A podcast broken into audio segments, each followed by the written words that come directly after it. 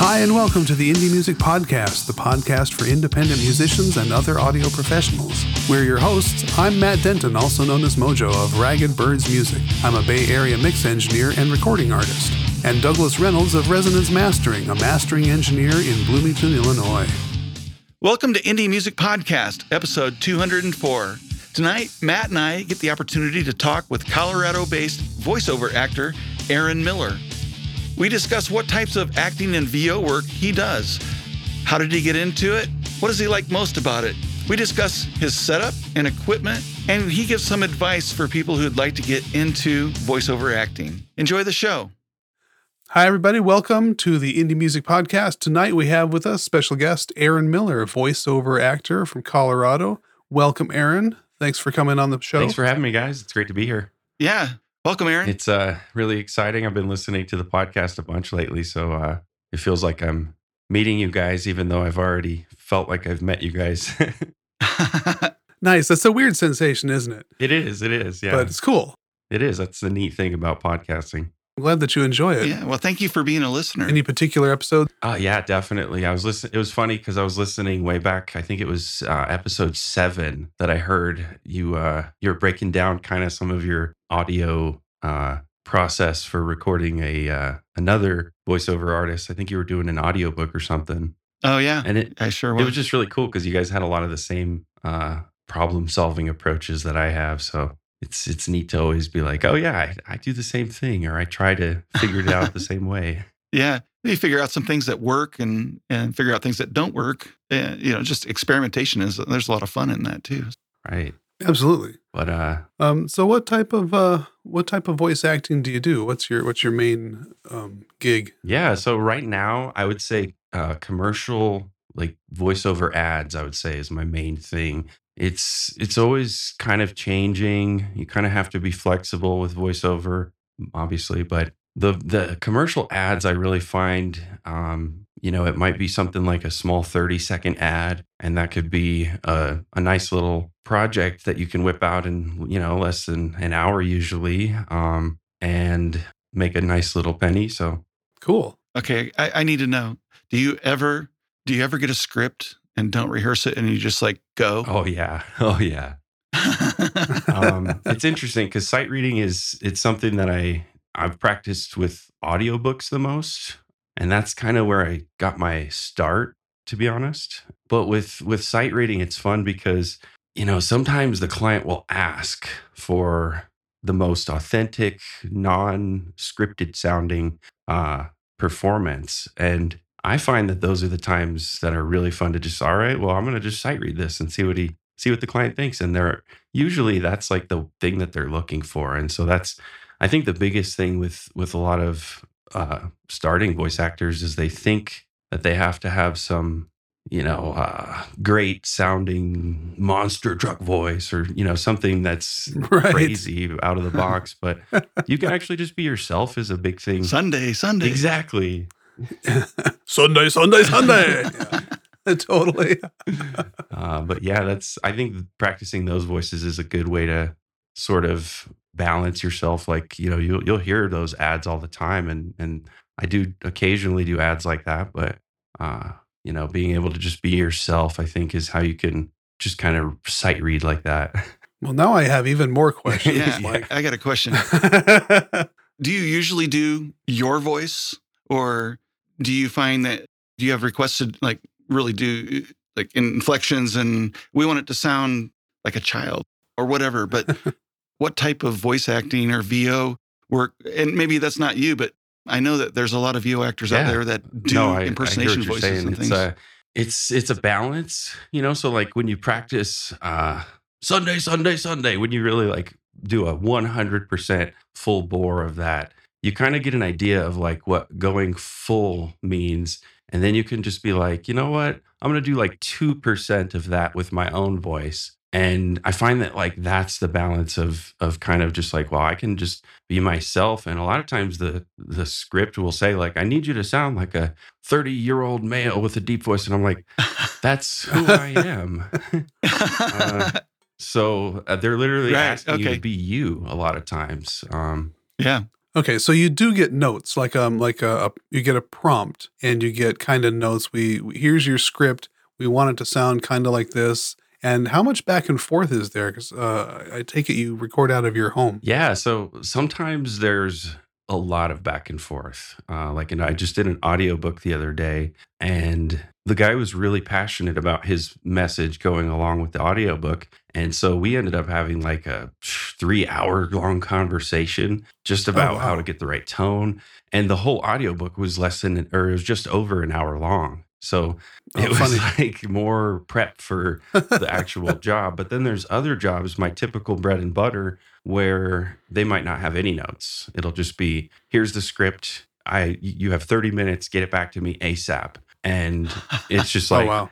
okay, I'm gonna figure this out and make up whatever I want. And sometimes they come back with revisions. Um, sometimes they don't. And depending on what their revisions are, I might charge for that as well. Um, but typically the notes attached with a project, I would say, would influence its success more than a lot of people think. Um, you know, because mm, if you leave it, that makes sense. Yeah, if you leave it on me to figure out or make up, I might come up with something cool, but I might totally miss what you were trying to get with your script. So it always helps to have notes. Yeah. So is there a lot of reading between the lines on what they ask, or are they pretty explicit? Yes, there is a lot of reading between the lines. There's it's, it's weird how a lot of you know little things like a comma will really trip you up. You're like, you put a comma here.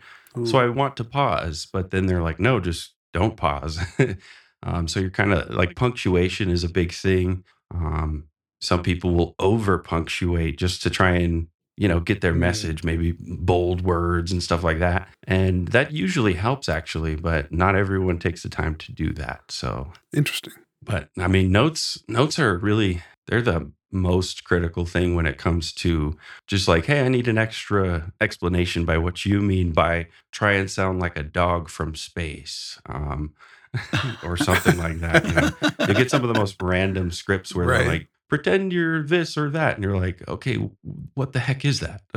yeah, yeah. What was your path to get into VO acting, recording? Yeah, so that's a good one. Um, probably sounds kind of typical to a lot of voice actors in that ACX was a big starting point for me. Uh, ACX.com. It's where uh, I want to say Audible or Amazon is posting uh, open auditions for audiobook uh, narrators. And what I found is that it's the best place to go for a few different reasons as a beginner. Um, but mainly just because you can openly audition for free um, to projects that you might get paid for. And so cool. I started there. And to be honest, uh, it was sort of just like one of those like, all right, I'm trying to make this audio business work. I'm not exactly, I wasn't, I didn't consider myself a voice actor, um, but I saw that people were making money reading audiobooks. And so I decided right. to audition to, I think,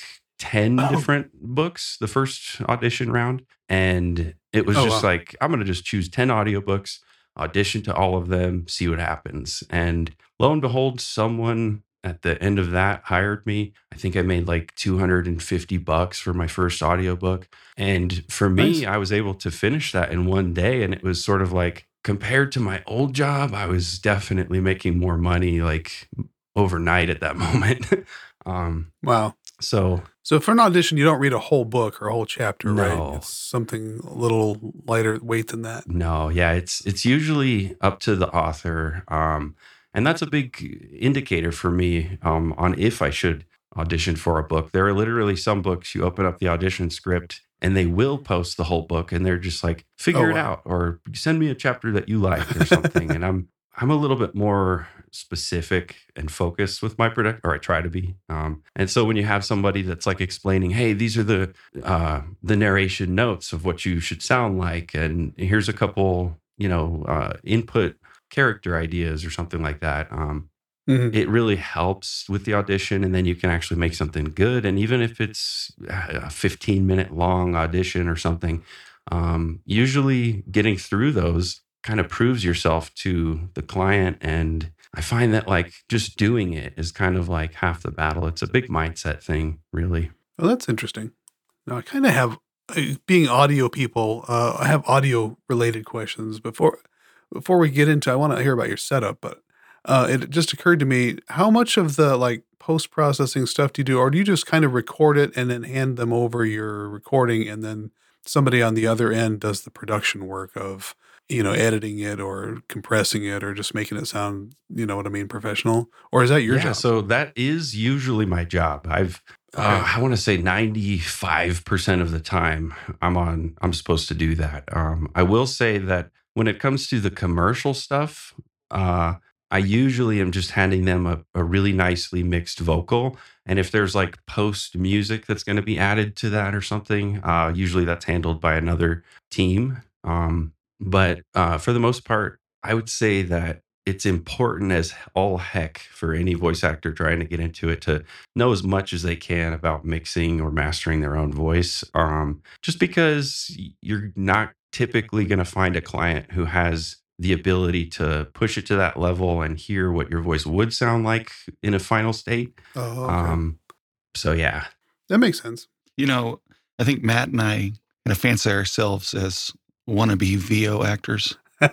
I know that I am. well, I I, can tell you, I, I almost went the acting route. really. Yeah, I was I was um I was almost like uh, at the flip a coin level of of being an, an acting major or like a drama major or a, a writing major, and I ended up choosing writing. That's yeah. I think they're two very uh, related fields. um, I can tell you that there are times where people have really poor, you know, no offense to them, but really poorly written scripts or grammar, and having just a little bit of writing chops, it really comes in handy. Yep. Um, just being able to give them suggestions and be like, "Hey, would you like me to proofread this for an extra fifty bucks?" You know, that's a easy tack on that a lot of people appreciate and usually, frankly, need. Oh, that's interesting. Yeah, it's it's I wouldn't I wouldn't have thought of that. it's uh surprising how many times I'm 75% of the way through an audiobook and then I'm like, wow, did they just hire a robot to write the rest of this? Because oh no, I'm not sure what happened. I swear with, with Grammarly and, and stuff. I mean, I even have a, a plugin in my browser now that helps me spell check stuff as I go. Not because I can't spell, but because you know, I type really fast and I get kind of sloppy. But Yeah. Um, yeah, there's tools now for that stuff. But I, I've suggested it. It's good to know how to do it. I feel like there's a there's also the like publisher versus the author sort of thing. Like, are you talking to a publisher who might not really care to be honest, or or a writer who's really going to be like hanging on every word? Um, right, right. but yeah, that's uh, That's that's a cool. good You're interested. I mean, you know, as far as I'm concerned, I think watching TV pretty much is about enough training to get into as far as acting goes. I mean, I probably a lot Okay. of a lot of voice actors might disagree, but I think that you know, just being in the school play growing up, being in choir, being in taking a public speaking class in college, like that's like about my background of acting training. So it's really just Well, it sounds cool. It sounds like you're you're you're making a living at it, and you're not only that, but you're enjoying it. It sounds like. Yes. Uh, the freedom is the biggest thing, you know. Uh, getting out of the office was kind of a big deal for me when I went full time as a voice actor. So definitely the perks are good. Yeah, that's kind of one of the draws of what we do is kind of the set your own hours thing. And it sounds like there's some of the same there's some similarities there, not just the the post production, but also the the notes and the conversations and the making sure you get it right and the revisions and that kind of things. There are definitely some some parallels between the kind of stuff that we do and the kind of stuff that you're doing. Oh, yeah. Definitely. Uh, when it comes to clients, I'd say that's the biggest thing. I can listen to your guys' podcast and literally just imagine that it's me dealing with voice acting clients and it's all the same lessons pretty much, you know? So that's really always kind of a neat parallel to connect with uh, other engineers about. And that's also kind of why I think that voice actors need to be able to step up and handle their own audio, at least to some degree, uh, just because I'm a full timer and I'm doing that. So if you aren't doing that, then how are you going to compete with, like, for example, my speed, the level of speed? And that's not to brag, it's just a, a truthful statement that I've seen other voice actors who can't keep up with the production level that needs to happen uh, simply because they're sending all their work off to someone else to be mixed or whatever. Oh, and having to, and having to wait on Yeah, it. yeah, and and the client doesn't really care about that. So uh, they just want their stuff in 20 minutes or whatever.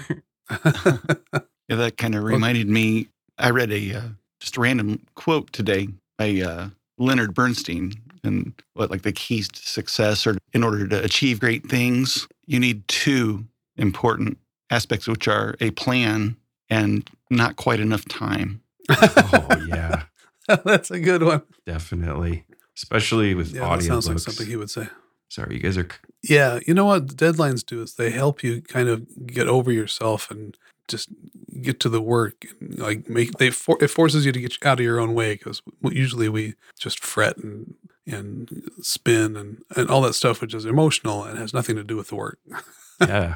It just just get to it. a lot of the time uh, i find that some of the websites it sounds weird to say this but um, the websites that i interact with are usually pretty helpful with keeping on top of that kind of stuff um, you know a lot of people will frown on freelancing websites and stuff like that but truth is is a lot of times they have built-in features that kind of either prompt you or keep you on top of stuff and to be honest, that's where I meet a lot of my clients anyway. So it's it ends up usually being like, oh, this is where I'm keeping track of these people, and there's where I'm keeping track of my audiobooks and that sort of thing. Oh, I see what you mean. Um, Well, that's but cool. it's it's well, you and I connected on on a what was it, a webinar or a Facebook group? or yeah, something? you're right. I've actually forgotten. It was um, was it a music sync thing? I think something like that. Oh yeah, yeah, yeah. It was like a webinar, and we were just uh, sometimes webinars they kind of get a little either salesy or boring, and then the real action actually happens in the in the chat box. People saying, "Hey, I'm from here and I do this," and "Hey, I'm from here and I do this," and "Hey, you want to collaborate or you want to, you know, you need this, hit me up," and it, it just becomes kind of like a little, a little, little quick community builds there in the in the chat and these webinars sometimes. It- yeah, and that's such an underestimated place. I feel like, um, not for just for making contacts, but for uh, meeting people who actually are interested in the same stuff. Yeah, totally. um, it's it's like I would say for my audio. Actually, I, I mean, I think I did some online courses that were advanced, like mixing for like music and stuff like that, and some of the people that I met there you know are I'm still friends with and I still chat with and and we're just learning different things but it's it's kind of the same and so we're we're all in it together and that's a neat feeling to have in the audio community Well, tell us a little about tell us a little bit about your setup, your home setup. How do you uh how do you how do you record and what are the I don't know, what are the things that you've had to do to set up your space so that you can get a nice quiet recording? Yeah. Hey, I I read one of your your comments in our one of our emails on episode seven, and you were kind of digging on the uh, moving blanket idea. Yes. Yeah it's it's a classic uh I swear by him. it's uh, you know i'll be honest i've i've worked with some of the quality control teams who can pinpoint amazing things and you're like wow i didn't hear that. And usually uh, i would say up until about six months ago they would call me out on a certain type of reverb and it would mean okay i'm busting out the blanket because that's the only way i know how to deal with it um, Oh, funny. and, you know, I'll just say that that's kind of the bottom line with voice acting. It's kind of, you know, like don't assume that the things you've heard are the standard norms because that's, I mean, my studio is not typical in any way. Um, building it out actually was really fun because over time I've sort of had this like, well, maybe I can just get away with using my regular mic I already have. And when I started out, I'll be honest, that was just a regular uh, SM58 um, plugged into a really old consumer mixer uh, that has a USB right into my computer. oh wow. And uh, for a long, go ahead. Are you like a microphone geek? I How many microphones do you I wish I was. Uh, let's see. I have. I'm a. I'm a Shure microphone geek, is what I'll say. Um, because what I found is Are you a seven B guy? got yeah, I use my 7B now, and that's going into my Tascam interface, which is then going into my tablet. Um, and what's cool is I just I I hate to say this, but I can still, or maybe I don't hate to say it, but I can still get a uh, nearly as good quality with my SM58 as my 7B, and it's really just because it all comes down to a lot of things in post, is what I found. Interesting. How about with your 7B? Do you have an additional preamp for that? No, I don't. Um, I'm running that direct. Well, I guess let's see. So on my Tascam interface, there's a little what is it? A plus 48V little switch, and I got Yeah. I got that switched on. Um, but it doesn't. You know, obviously, everyone talks about having to crank the SM7B. Um, I find that you can actually work with a larger range than most people will give it credit for. Yeah, especially if you have a low noise floor in the area you're recording. It's not quite as important. Yeah, I mean, if you can hit I know this is going to sound crazy, but I've I've had to deal with noise floors that were hovering at like f- minus 42 and stuff like that. And Mhm. I'd say that that's probably about the worst that you can in my opinion, uh, you know, because if you edit the heck out of it and you know how to just get rid of everything that isn't necessary basically um, then Right. you can still work it but yeah if you have a minus 60 noise floor or something you're you're golden Yeah. Well, that makes then sense. Then your mic is sensitive enough to not have that noise floor, you know, causing bad effects in in the actual recording that you can't without adding a noise gate and things like that. right. yeah and i tip Which you can do. i typically use a noise gate just to deal with uh everything below what i call breath volume so i'll set my noise gate to literally be below uh where my breath volume typically when i'm like like going like that sort of thing and i find that doing that it just makes sure that like because you know i i live right off of a main street I'm gating on the way in through a preamplifier and it's just a it's a vocal channel strip basically. And I haven't been doing anything else. And Matt hasn't complained at all in like in the six months. I- No, yours uh, you got pretty clean audio. I I just have a gate plug-in on my track that I record on, and then I go back and I I'll clean up you know some in between stuff, or if it's if it's sparse enough, I'll just do strip silence and then keep the threshold so that I don't cut off ends of words and stuff. Yeah, well, whatever you're doing, keep doing it because you got that silky smooth thing going on.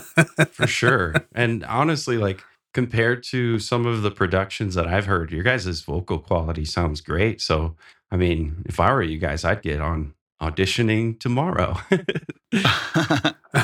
you know, I'll uh, put back that on in my episode one, and it kind of started there. We we were assessing what the quality of our audio was, you know, and, and we were like, oh man, we got to do something about this. oh yeah, right off the bat. I mean, this is the third microphone that I've tried Yeah. this with. This is the one I landed on. yeah, and you got to this is my third one too, I think.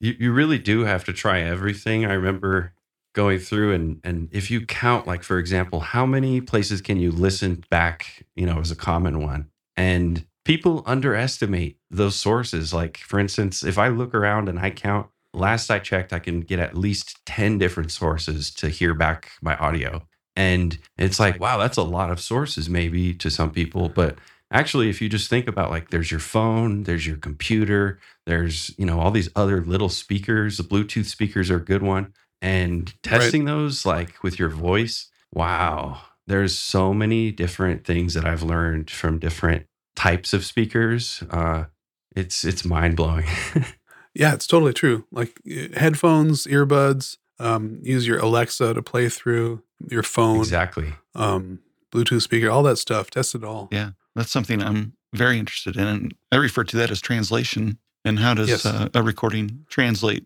across different um, playback systems?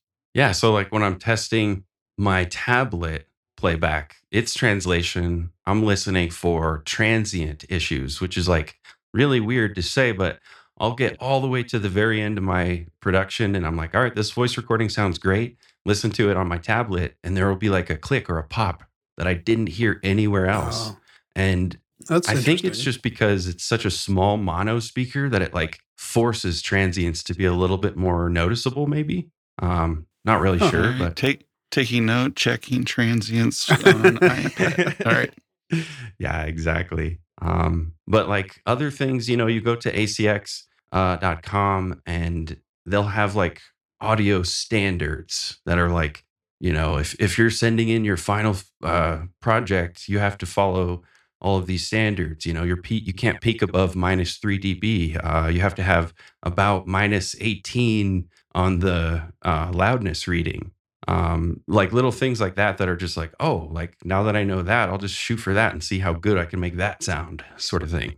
Um, that's another skill that I I think that's kind of like the hidden skill of like, okay, I'm I'm really just like a I don't know, I'm not like some engineer per se, but I am doing engineering when I do that, if that makes sense. Sure. Yeah. Well, I know like if you're doing commercial or, or network sync type of material, they're very concerned with the levels that you're recording at and what those will end up being mastered at.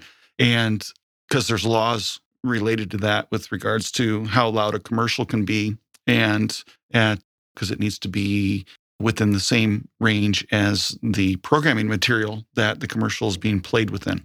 And thank goodness. Yes. Yeah. Yes. Yeah. you remember the days, man. You know? Oh yes, I totally 3 do. a.m. Whoa, turn that down.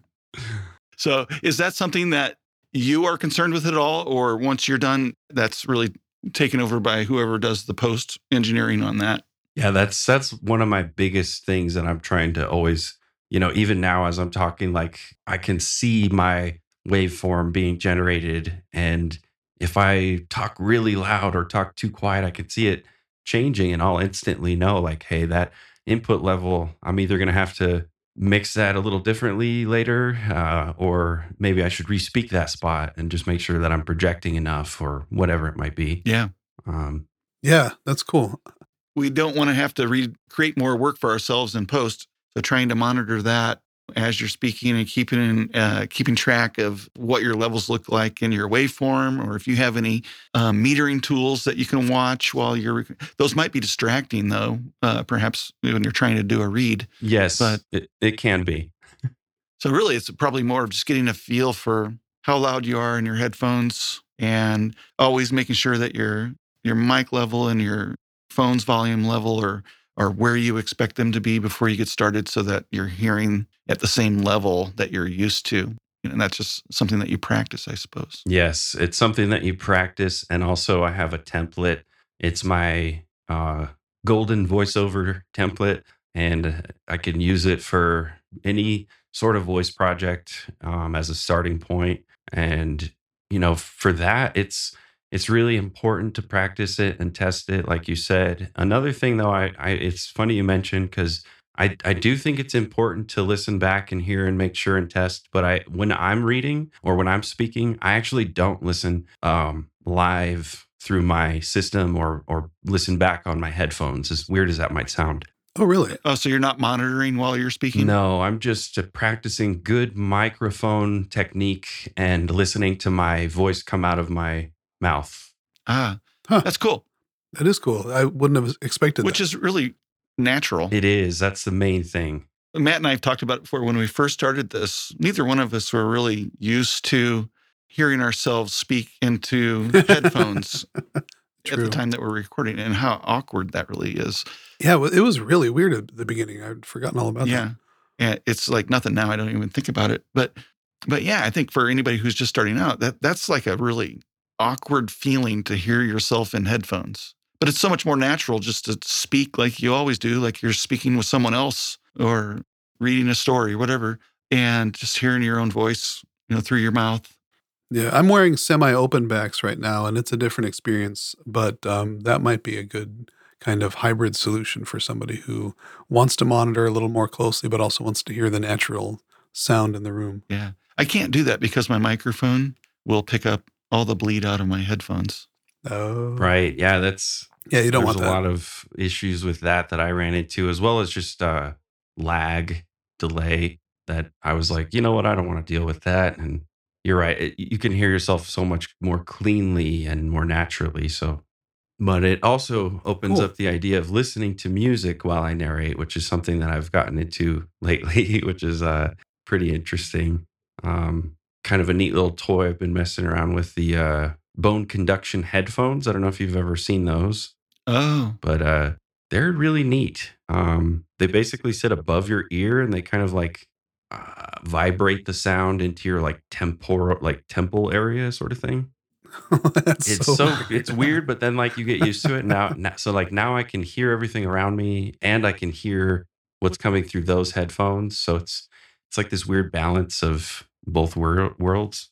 I have never heard of that. Yeah. I get So, I mean, real quick here before we move to the next, what what's the basic setup that you'd recommend for somebody to begin in VO?